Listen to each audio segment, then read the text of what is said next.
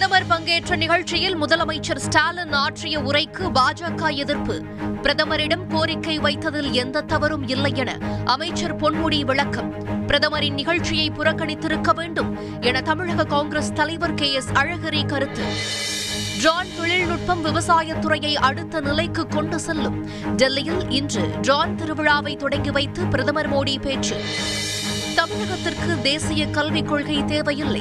மாநில கல்விக் கொள்கை வகுக்க குழு அமைக்கப்பட்டுள்ளதாக அமைச்சர் பொன்முடி இன்று விளக்கம். பொறியியல் கட்டணங்கள் உயர்த்தப்பட மாட்டாது எனவும் தகவல்.